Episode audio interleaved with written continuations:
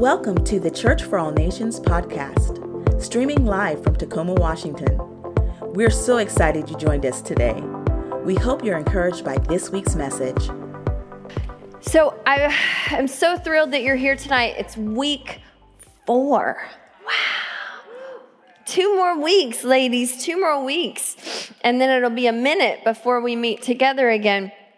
But I, um, I was thinking about week one with three baptisms, unpacking that imagery that the Lord has, that our salvation experience is different from the water baptism experience, which is our public declaration. And then this baptism of the Holy Spirit that I believe is not just a one time thing, but it really should be a continual baptism of everything that He has for us, a continual infilling of what He has for us. And then the second week, when we talked about just the nature of who the Holy Spirit is and his name. And that, that we've been taught that he's a ghost or a spirit, but our limited English language doesn't always give us the biggest picture, right? And that he truly is wind. He is breath. He is life. And we talked about him being the wind in our sails and how powerful that can be if we just stop trying to row our way through life, right? And then last week, we talked about the imagery in scripture and how the feasts were fulfilled and how they will be fulfilled when Jesus comes back. And we talked about Pentecost and, and that Jewish holiday and why that matters. And, and tonight, I, I really want to unpack some of the questions that were submitted last week. In our circles, I really felt the Lord wanting the questions that you have about spiritual gifts and about the Holy Spirit and the baptism of the Holy Spirit. I wanted you to submit those because I, I believe that the Holy Spirit even guides through our questions, right? And so tonight, we're going to unpack some categories that were represented in many of the questions. And if I don't get to yours tonight, forgive me. Hopefully, we'll have time to address them in the next two weeks. But tonight, right before I left, my kids, I study from home usually on Thursdays because it's less distractions until my kids get home, right? And so uh, my parents always send money for us to buy the kids little trinkets for the holidays, like from them, right? So tomorrow, in case you didn't know, is Valentine's Day, right?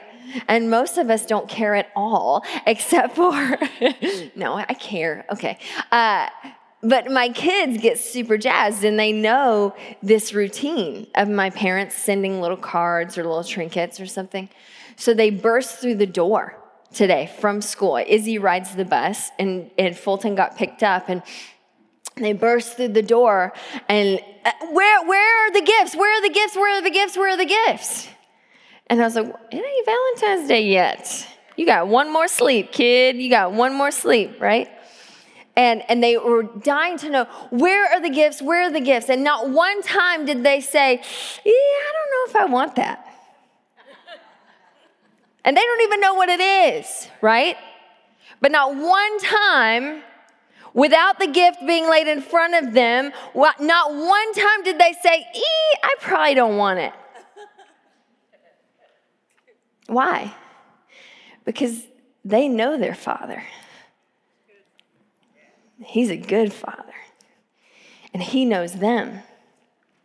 And especially the mama with the Amazon account knows them, right? And my prayer for you tonight, exactly as we just sang, how good our God is, that even in the times when you don't fully understand all the gifts He has for you, that you will still rush to Him. Rush to Him, eagerly desiring whatever it is He has for you, knowing that He knows you better than you know yourself, and that He has nothing but good things for you.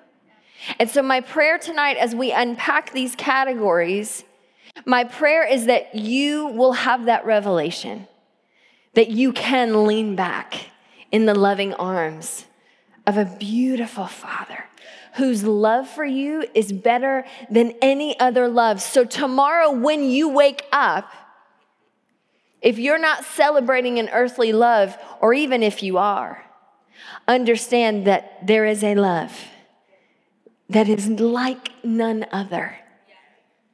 And his love for you is more than enough. It's more than you'll ever even be able to fully receive. And so, my prayer is that your Valentine's Day will be consumed with that realization, right? Let's get to the word. We are still in the first two chapters. Week four, 30 some odd chapters in Acts, still in the first two. I think it's safe to say, ladies, we ain't getting through all of them. And that's okay. That's okay because I believe that he wants to lay this very solid foundation for all of us. Well, we're going to start in Acts 1. We're going back, back a little bit more to make sure everybody's on the same page.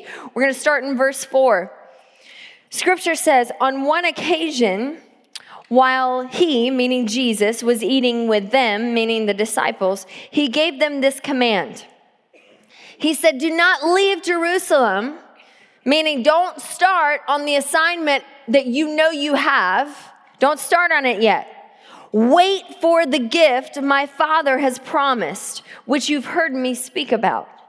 For John baptized with water, but in a few days you will be baptized with the Holy Spirit. He's saying, guys, even though you know your assignment, even though you know that you are called to build my kingdom, you ain't ready yet.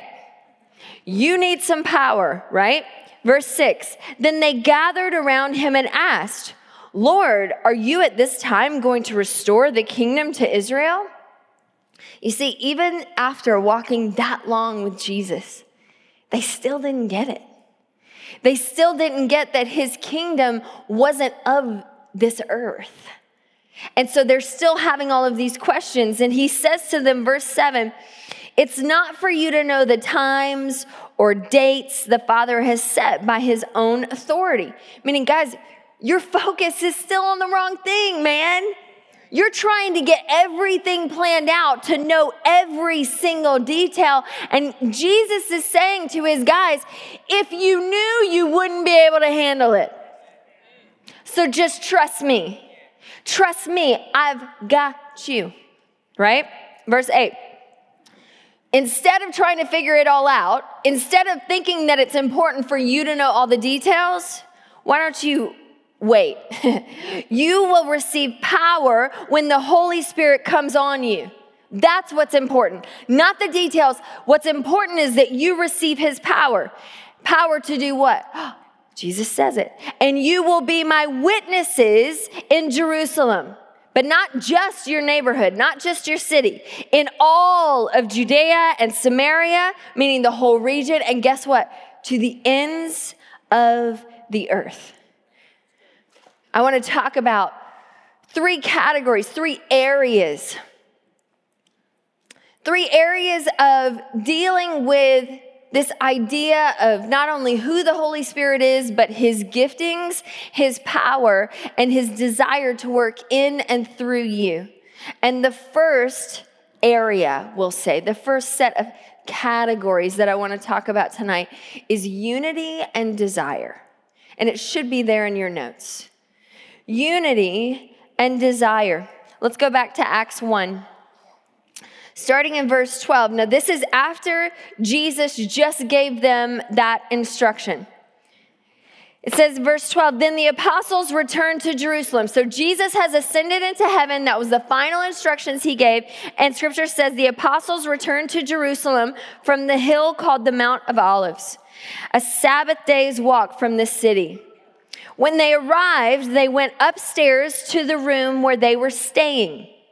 Those present were Peter, John, James and Andrew, Philip and Thomas, Bartholomew, Matthew, James, son of Alphaeus, and Simon the Zealot, and Judas, son of James. Different Judas than what you're thinking about. Verse 14, they all joined together. If you have your Bibles or even in your notes, maybe you want to underline that. They all joined together constantly in prayer. Constantly in prayer.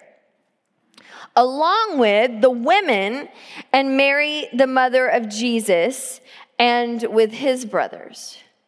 So here you have this group of individuals that now has joined together, scripture says, constantly in prayer for whatever it is the Lord has for them, whatever it is he has promised them. You can write in your, maybe in your margin in your notes. In Acts 2 1, it says, on the day of Pentecost, they were in one accord. And that's not a Honda, okay? They're in one accord, meaning they were all unified. Now, I want you to stop and think about that for a second, because even the individuals that I just listed, we're talking about people of vastly different backgrounds. Vastly different socioeconomic backgrounds, vastly different theological backgrounds, vastly different status culturally. And yet, scripture says that they were perfectly unified. How is that? Because, friends, there is a unity in desire that is different from unity in our thinking. Let me, let me explain what that looks like. Have you ever been to CenturyLink Field? Okay, those of you that have either been to a Seahawks game or watched a Seahawks game can understand that. There is a unity in desire, right, that does not care about our differences.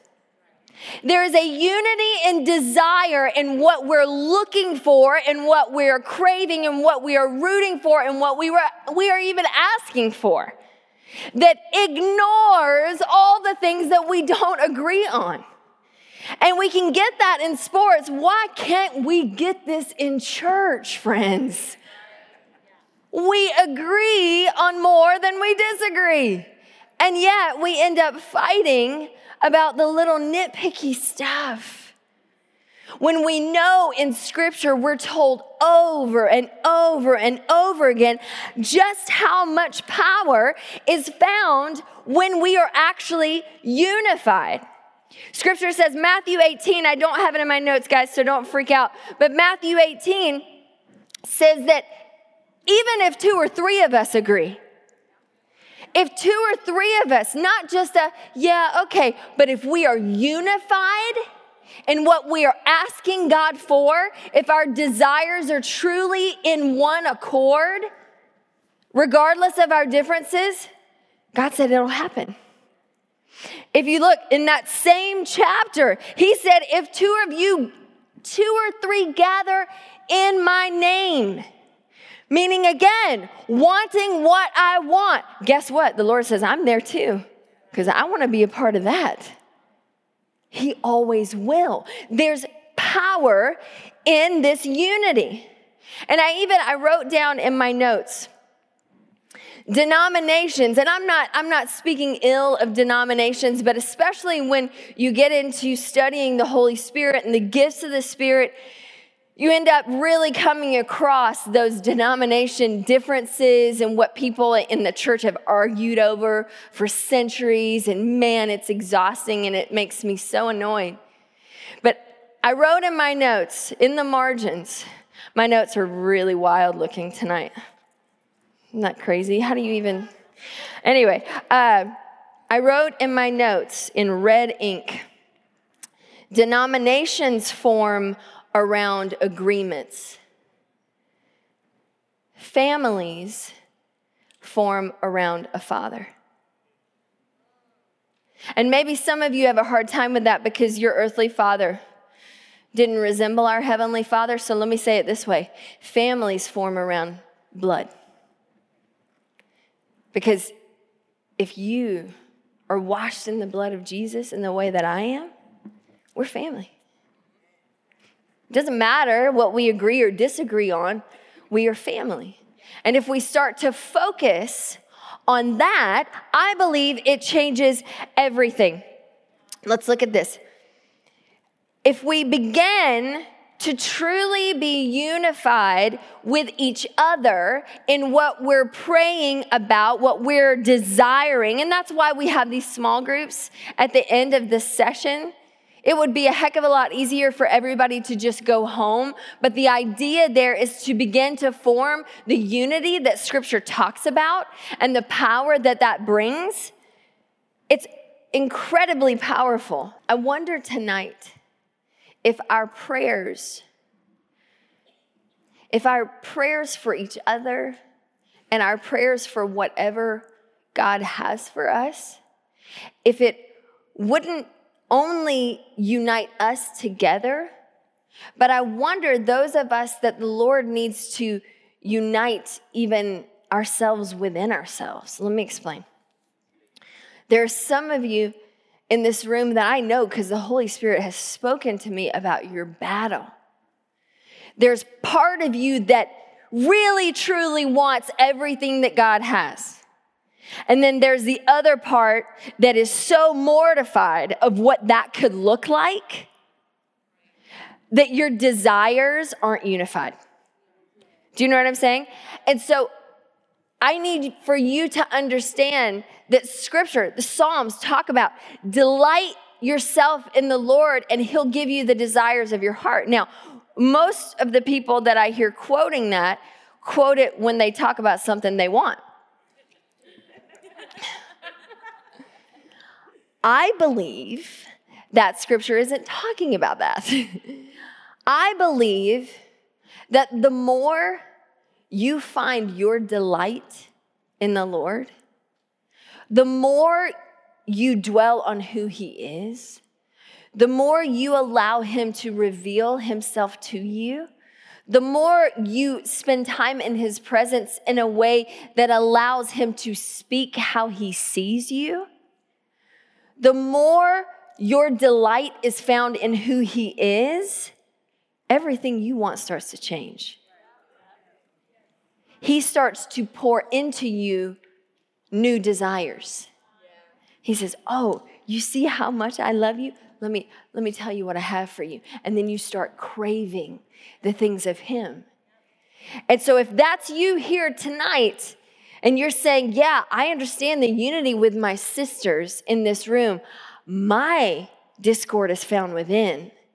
I'm telling you that the God of the universe can and will meet you where you're at and if you will spend time, like we just sang, in the loving arms of a father that wants to just speak over you, then that unity will begin to form inside of you. And then your desires will be unified and purely wanting everything that He has for you. Unity and desires. First Corinthians 14 1 says, Follow the way of love meaning don't run after these things for anything else than love. Follow the way of love and, everybody say, and. Eagerly desire gifts of the Spirit, especially prophecy. 1 Corinthians 12.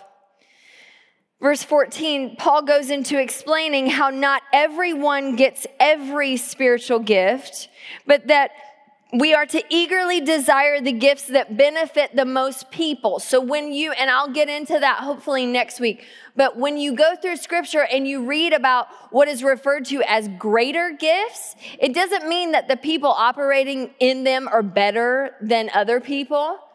It means greater, meaning the gifts that impact more people at one time. And so that's what Paul is talking about here when he says prophecy, because prophetic words were given in group settings and would benefit the entire body. And what I want you to see here is when I talk about unity, I want you to understand that I'm not just talking about our unity in praying together and eagerly desiring what the Lord has for us. I'm not just talking about that. I'm not just talking about the unity inside of you. I'm also talking about why the Lord has even given us spiritual gifts. And the whole idea there is always to benefit the body of Christ. See, so many people think, oh no, I look at me, I can prophesy and that, that, that, that. Well, it's never to make your name great.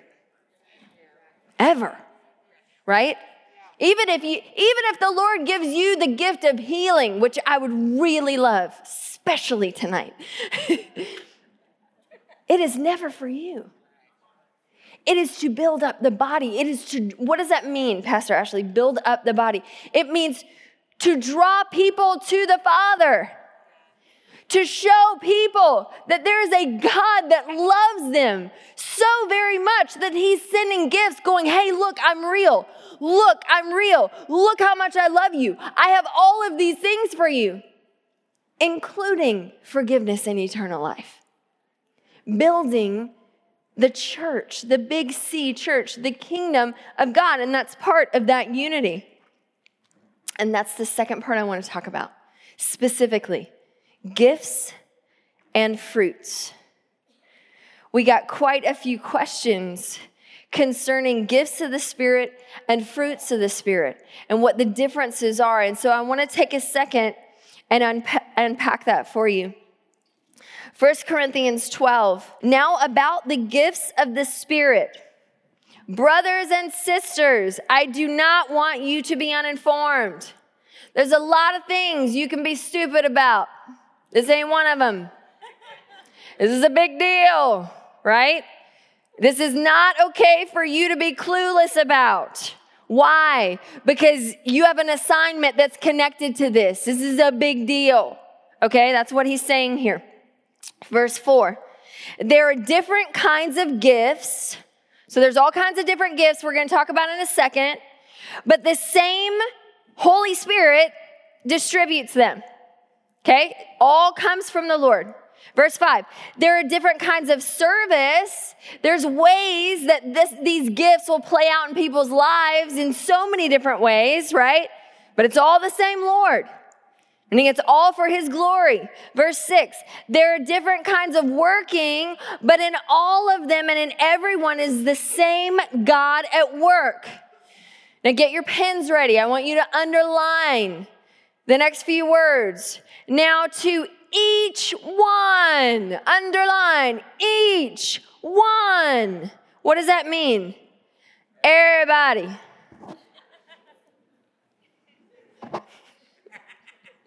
Now, to each one, the manifestation of the Spirit is given for the common good. I just want to stop there. Friends, if you are a believer, if you're a follower of Jesus, and guess what? Even if you're not, He has gifts for you that are just waiting for you if you are on this earth, if you have been born or ever will be born, He has gifts for you. And I know that once we get to heaven, if there's a physical manifestation of any of this, we will see boxes upon boxes, warehouses, entire rows of warehouses of all of these spiritual gifts that people never received. Some of us in this room, I believe there's probably, I hope not, I pray not, but I'm guessing the Lord's gonna go, yeah, Ashley had that one for you. Where were you on that one? He has so much for us. And there is there are so many gifts for you, friends.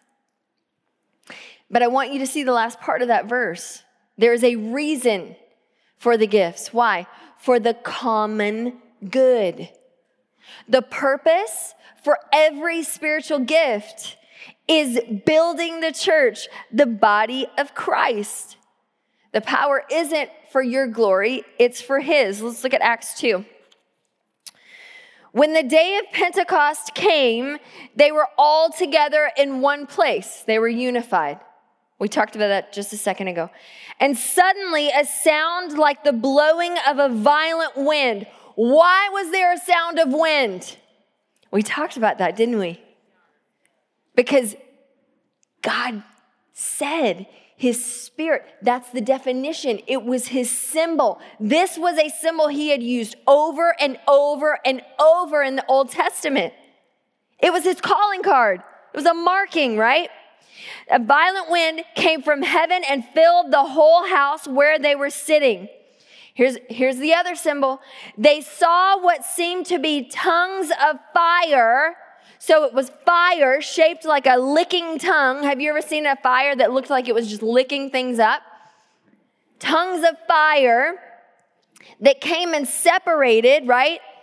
It came to rest on each of them. So here, not only do they hear that loud sound, not only is it the wind that's blowing, but now they see fire, and it's basically on top of each person. It says, All of them were filled with the Holy Spirit and began to speak in other tongues as the Spirit enabled them. Here's what I want you to see. In that moment, because it, it seems so confusing for us. And this is why I unpacked what I did the weeks before, because I need for you to see that what God was doing in that moment seems weird to you and me. But to that group of individuals, he was saying, This is me.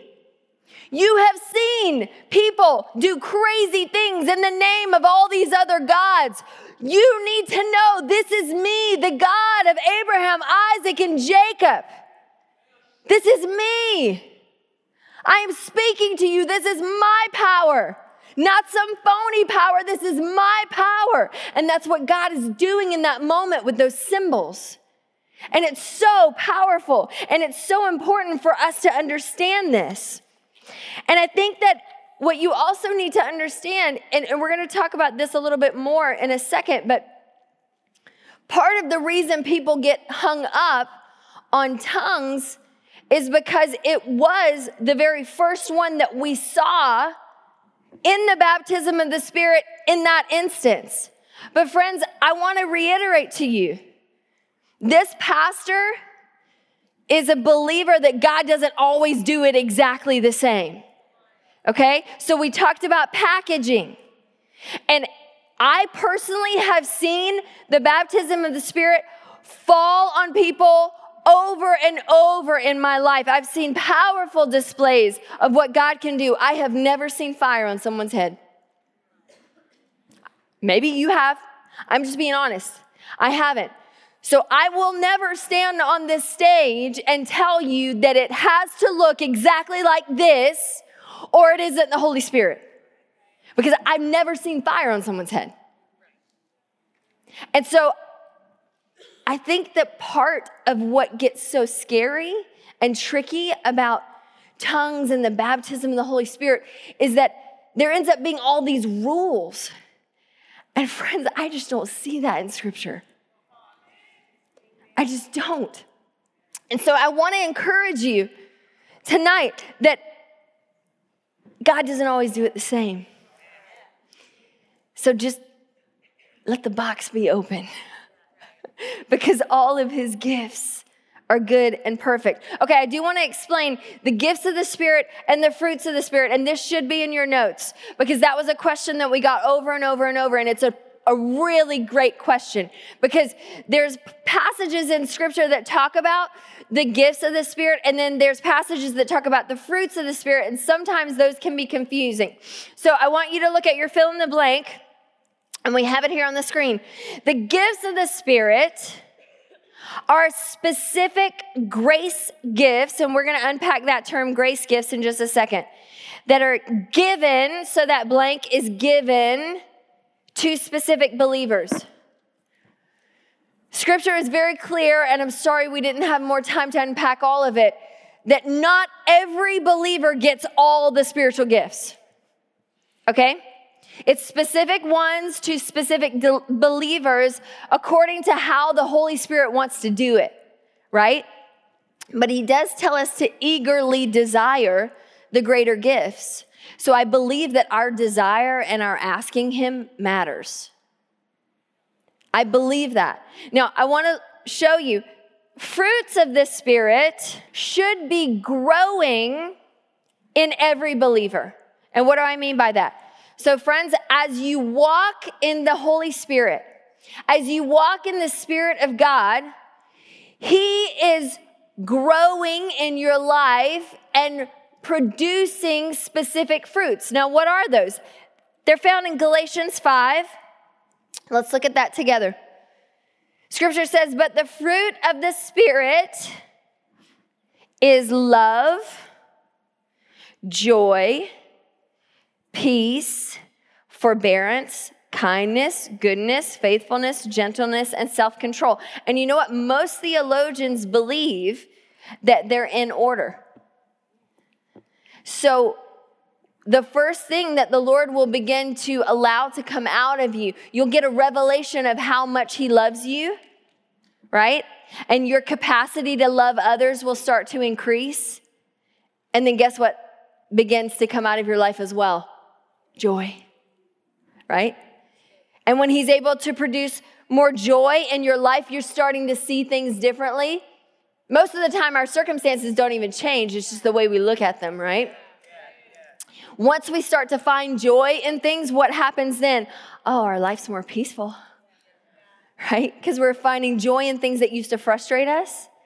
And then as His peace grows in our lives, forbearance, which means we're able, we have patience, right? We're able to be patient with people. And so as that grows, then we're more kind. How many of you know when you're patient with your kids, it means you're more kind with them, right?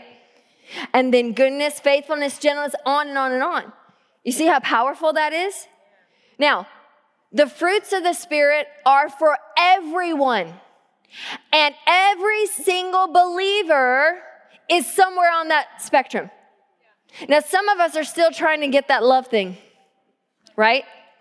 And that's okay. Some of us still can't really grasp the fact that the Lord loves us, so we're not really good at loving others because you will never love others until you receive His love, right? And that some of us are on various means of that spectrum, and that's okay.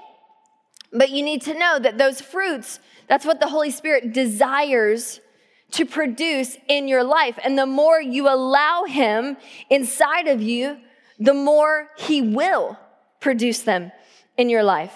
So, why do we always get worked up about this one gift?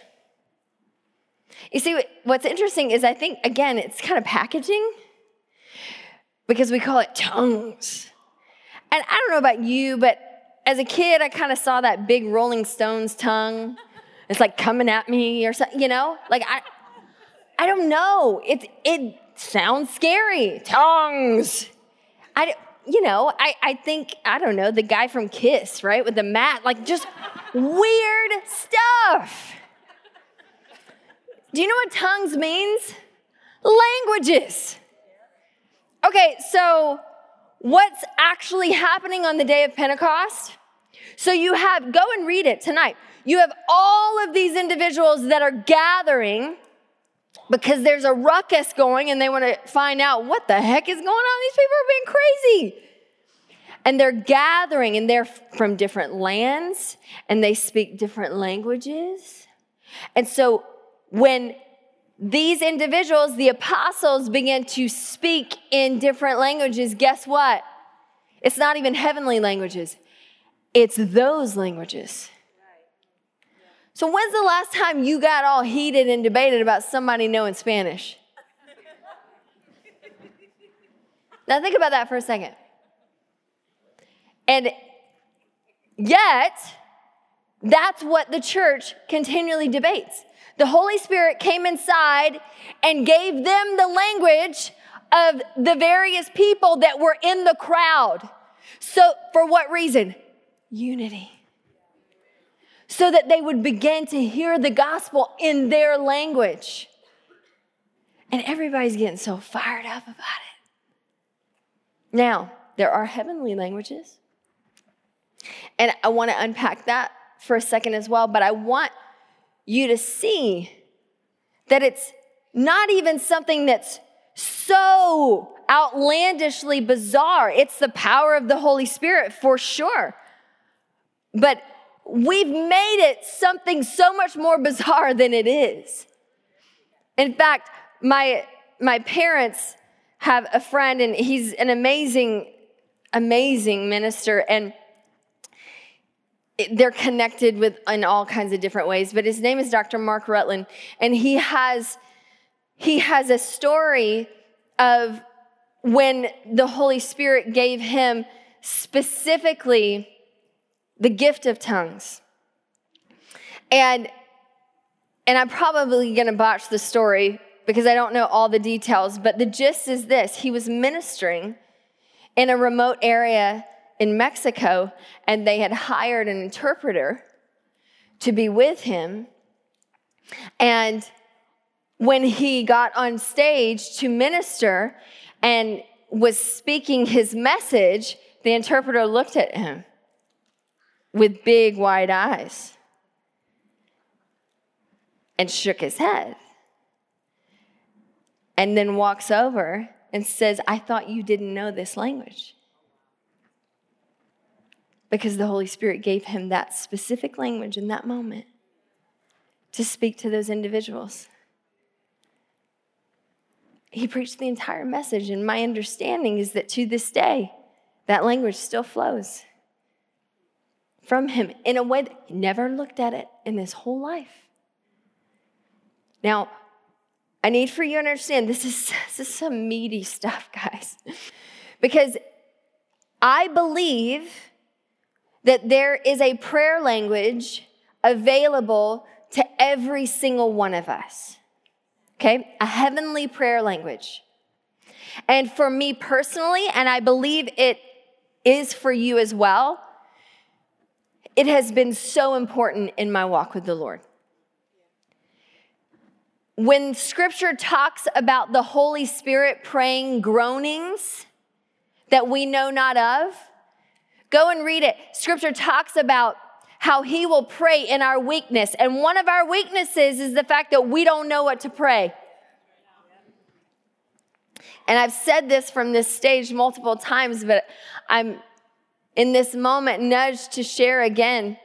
Before Church for All Nations was offered, before this position of senior pastor was offered here to us for almost a year and a half as a pastor, okay, as a pastor in this town, it was very difficult for me to pray in English. I'm not even kidding. In my own quiet prayer time, in public settings for sure. But when I was spending time with the Lord and would go to pray as I normally would, I found it so difficult to pray in English. I would just begin praying in the prayer language that the Lord has given me. And I honestly felt guilty about it because I was like, Lord, am I like, I, I don't even know what I'm doing. You know, like I just would go to pray and not know what to pray. Anybody been there? Like you just feel like, like Lord, I don't even know. And so he's just praying through me. And I remember the very first time I realized that this is what the Lord had for us. And we walked out of a meeting with the elders and and I heard the Lord say to me, Your prayers were too small. I couldn't trust you to pray just what you wanted. Your prayers were too small, so I had to pray through you. And for me, that is what praying in the Spirit is. It's when I don't know what to pray, but He does, because He knows the whole picture. He knows what He desires, He knows what He has. Now, Scripture also talks about it talks about tongues and praying in a heavenly prayer language, which I believe is for everyone if you desire it. But it also talks about the gift of tongues. And that can be really confusing. But I'm going to explain it like this there's over 27 gifts of the Spirit that are listed in the Old Testament. Can I tell you, I don't believe that's all of them. That was never meant to be an all inclusive list, okay? Those are ones listed in those letters to those specific bodies. I believe there's more. But in that, it talks about the gift of intercession. Okay, well, guess what? We're all called to intercede. We're all called to pray. That's what intercession is. You, if you are a believer, you are called to pray. Are you not? But then there's also the gift of intercession. There's those individuals that intercession is so effortless. There's those individuals that their, their soul craves to intercede for other individuals. And do you see the difference there? So we're all called to give. Scripture is very clear about giving, giving to the needy and tithing and all of those things. But then you have people that have the gift of giving. Okay? And those people, God has put in their souls not only the ability to gain whatever it is, wealth or, or skill set, whatever, but also the desire to give that back. And it is so fluid in them. And, and they can't, they can't not do it. Do you know what I'm talking about? And that's the difference between what we're called to do, what we're commanded to do, and then the gift of it. Okay? Does that make sense? I want to make sure that we understand that. I'm not going to get too far.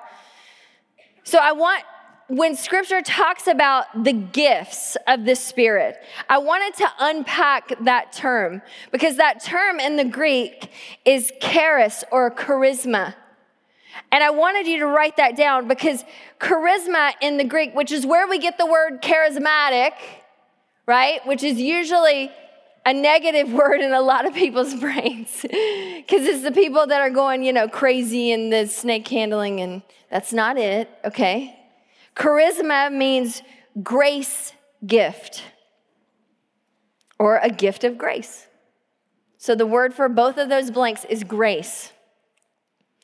And so I want you to understand that if you are a believer, inside of you, there's a gift the Lord desires for you to use. It is a grace gift, at least one. For some of you, you have quite a few. And really, it changes even the way you see everything. So, let me explain um, an example. So, if we walk into the lobby right now and a sweet lady is holding her water or coffee or whatever she ordered from the coffee house and she spills it in the lobby, and all of us are watching. We're all watching the same thing, but we're all going to see it very differently, aren't we? So, according to the grace gifts inside of you, those with the gift of helps will immediately run over to her right? And scoop it up and you'll start cleaning and and then and then the one with the gift of administration will already be calling for someone to grab the mop and hey uh, pastor angie can you get her another coffee? This is what she ordered. And let's make sure this time that there's a holder so she right? And then those of you with the gift of mercy will go over and go oh friend i've totally done this this is so me right and do you see? And those with the gift of teaching will go, okay, so maybe next time?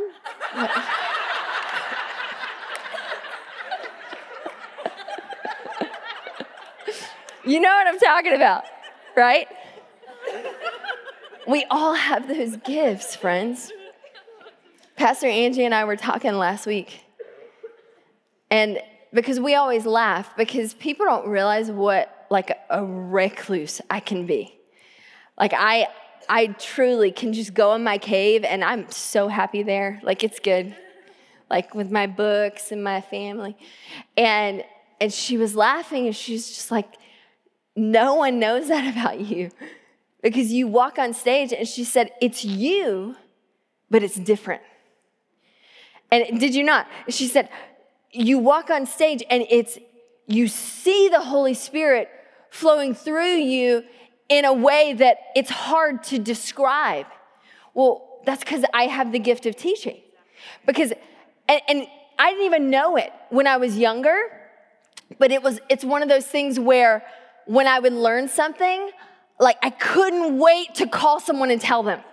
Like I needed to unpack it to them in a way that helped them understand it too.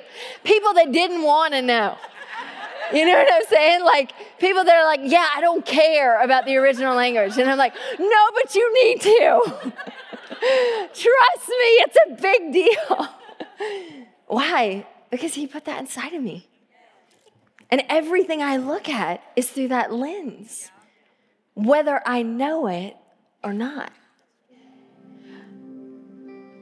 This tongues thing, the languages part, can be so divisive. And it, it breaks my heart because I even told the circle leaders earlier, I said, Isn't it ironic when it's not ironic because it's just how the enemy works? What God intended to unify the church, the enemy has twisted and caused it to divide the church. And so I want you to understand because some of you are like me.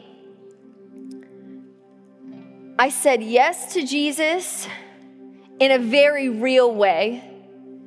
The summer before my ninth grade year, and I had a powerful encounter with the Spirit of God. And for me, that looked like crying. I cried a lot, and I didn't know why I was crying. Except for when I got up, it felt like I was cleansing, you know, like just getting all the gross hurt out. And I remember just weeping at an altar for probably a couple hours. And I remember that I, I desired, I actively desired so desperately that prayer language that I'd been taught about. But I gotta tell you, it just felt like, like maybe I just shouldn't do anything. I should just open my mouth, right?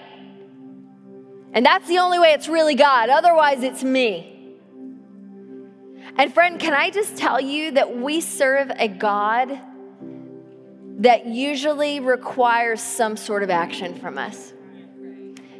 And that's my last point in case you're looking at the notes faith and action. You see, I, I talked a couple weeks ago about how this part of God frustrates me. Like, this is the part of God that he and I argue about a lot. It's this idea that in almost everything that God has for me, I am required to step out without fully understanding everything I'm stepping into. Okay? And and with the prayer language, it's the exact same. And so I've used this illustration over and over and over and over, and I didn't want to use it tonight, but I'm going to tell you about it because it's such a clear one. And then I'm going to show you the new one that the Lord gave me. I've talked before about growing up in the South and drinking out of the water hose. Anybody remember that? When you're thirsty and you're outside and you're raised in the country, then you just turn on the spigot, is what we call it and you grab the hose and you drink from it, right? And the first few sips taste more like the hose than the water. True story. So for me, I, I will not project this onto you, but I want you to know for me, the first few times I'm praying in that prayer language sounded a lot like Ashley right? Then the more I let Him flow through me in a free way, the more I let Him just have His way and I care less about it, the more it tasted like Him, right? It sounded like Him. And today I was like, Lord, I, give me another one. I, w- I want to help them understand. So I need the mic. So I called Amber and I said, I need a radio. radio? Who needs the radio? Oh, a little dumb and dumber. Come on. Sorry, I'm just throwing it in there. Okay. So I, when I was praying, Lord, give me a give me another way to show that help them understand. And I thought about a radio. And the idea that the radio you know? Sometimes. Sometimes, you know, because the Lord is always speaking. The Lord is always speaking, whether we recognize it or not. The Lord is always desiring to pray through us, whether we recognize it or not. But what I want you to see is there's moments that you feel like are static, and then there are moments where you you just have to wait and tune in and say, "Okay, Lord, okay, Lord, I, I'm just I'm gonna listen. I'm gonna I'm gonna pray. I'm gonna hear you. I'm gonna yes, yes, Lord." And why did I show you that? Because some of you are going through a season right now where you feel like, man, I don't hear him. I feel like he's so quiet. I feel like I feel like I did have this flow of him through me and then all of a sudden it just feels really dry. Friends, he is still there. He is still desiring to move in and through you in a powerful way. He just wants you to just tune into Him. Just block the other stuff out and tune into Him. Focus on how perfectly He loves you, how much He has for you, what He desires to do in and through you. And it makes it so much easier to just step out. For some of you, you have operated in some of the gifts of the Spirit. And I would say that the Lord has a specific word for you as well. And I found that today, I found that I couldn't even get it off my mind.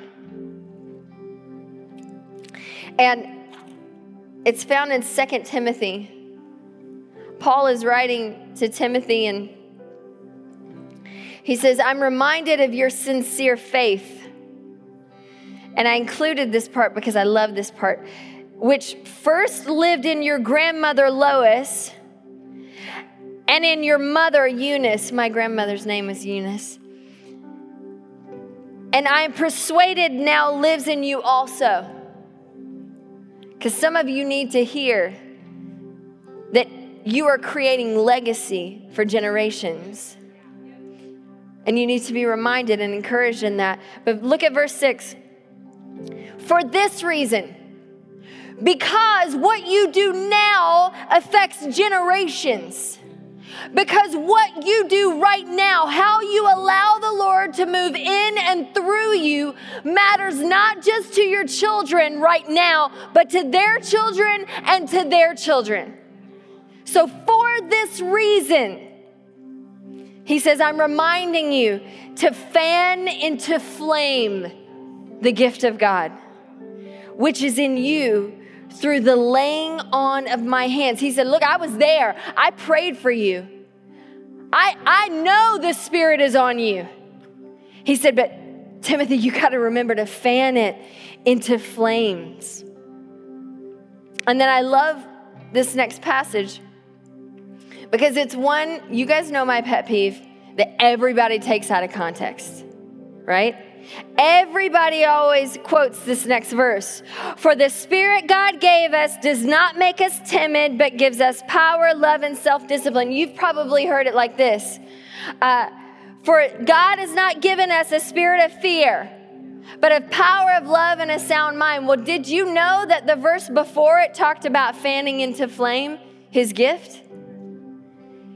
Did you know that the reason you're supposed to fan into flame his gift was so that you could actually walk in power, love, and a sound mind and leave that anxiety and fear behind? His gift inside of you not only will help you realize your purpose, it will help you walk in that purpose, that assignment, which brings you peace because you have your entire identity in Him. And some of you need to fan into flame that gift. And I thought about my sweet husband who's at home right now with my beautiful babies. And we have an affinity for fires. Anybody with me? Like we've had the AC on in the house and built a fire. It's just bad. I know, it's a sickness. And he's such a nerd like I am that he researched for six months, I kid you not, to figure out the best way to build a fire in our little fireplace, in our little wood burning thing. And we found that what's called the European stack is the way to do it. And I'm certain I have not done it here, okay? So don't, don't think that this is it. But here's what I want you to see the way it starts is that a small flame, and I couldn't do it in this building because I'm not going to let sprinklers turn on. But I want you to see the imagery. A small flame is put inside. And then what happens? When my husband goes and opens the window, he cracks it about this much. Why? Because you got to let the wind blow through. Because, and you know what? If there's no wind, what do you do? You, you blow on it. Why? Some, some people have the really cool contraptions, right? The old school ones that blow into, why? Because the fire needs wind. Don't miss it, friends. The fire that He has put inside of you. Some of you have let that fire die down the desiring of everything He has for you. You still love the Lord, you're still saved, you're still going to heaven, but you don't desire Him like you used to. You don't desire the gifts that He has for you and the way He wants to use you. Why? Because you haven't let Him breathe on you in a while. That fire's still there, it's just kind of small and it's smoldering. But tonight, I wonder if you would just let His breath, His wind, His Holy Spirit breathe on you in a way that will ignite not only the gifts that He has inside of you, but ignite that desire for every other gift that He ever wants you to have in a way that keeps you at His feet, in a way that keeps you asking, Father, what do you have for me? Holy Spirit, I want more of you. I want you to continually baptize me, continually, Lord. Don't let the fire dwindle. And I believe that He has that for you. And I just, for a second, I just want you to bow your heads. Lord, we thank you for your precious Holy Spirit. Thank you, Lord, for your power, for your love, for the sound mind that you have given all of us. Lord, we want to walk in your power. We want to live out the purpose and the assignments that you have for us. We want to walk in these grace gifts, Lord.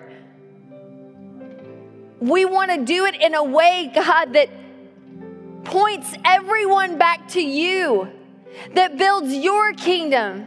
So you get the glory. We want your name to be great above all, Lord. And so tonight, Lord, I ask that in the circles, God, that you would move powerfully.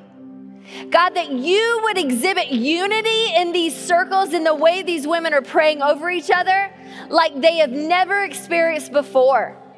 God, we ask for more of your power. God, to move in our lives, in our in these circles, in these moments, God, in our homes, Lord, at our work, at school. Lord, we want more of you. And God, we ask that you do it in your power and your might. That we would wake up tomorrow on Valentine's Day with brand new revelation of how much you love us, of how you see us, and that your love is better than any other love that we could ever experience. Thanks again for joining us. To hear more messages like this one, be sure to subscribe and check out our podcast channel. For more content and to connect with us, go to cfan.church.